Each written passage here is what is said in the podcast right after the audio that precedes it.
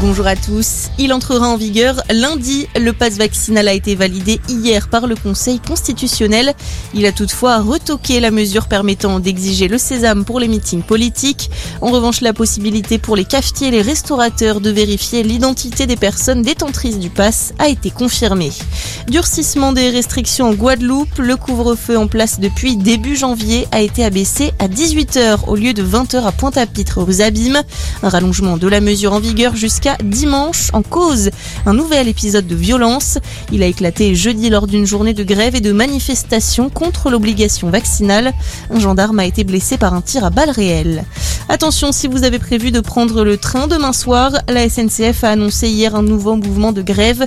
Les aiguilleurs de Nouvelle-Aquitaine se mobilisent jusqu'à mardi. 85% des TGV Paris-Bordeaux seront annulés entre demain soir et mardi matin. Les intercités du sud-ouest seront également très perturbées.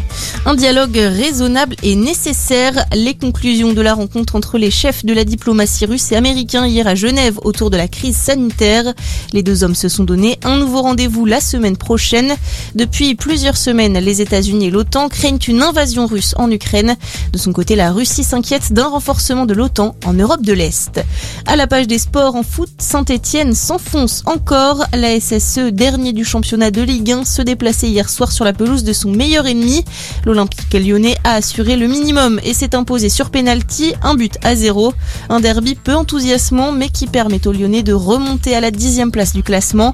Les Verts, eux, s'enlisent encore un peu plus dans la crise et restent à la dernière place. Et puis on passe au rugby avec la suite ce week-end des phases de poule de la Champions Cup. Castres s'est incliné hier soir sur la pelouse des Harlequins 36 à 33. Les Castrés qui sont éliminés de la compétition. On se retrouve très vite pour un nouveau point d'actu. Très belle matinée à tous.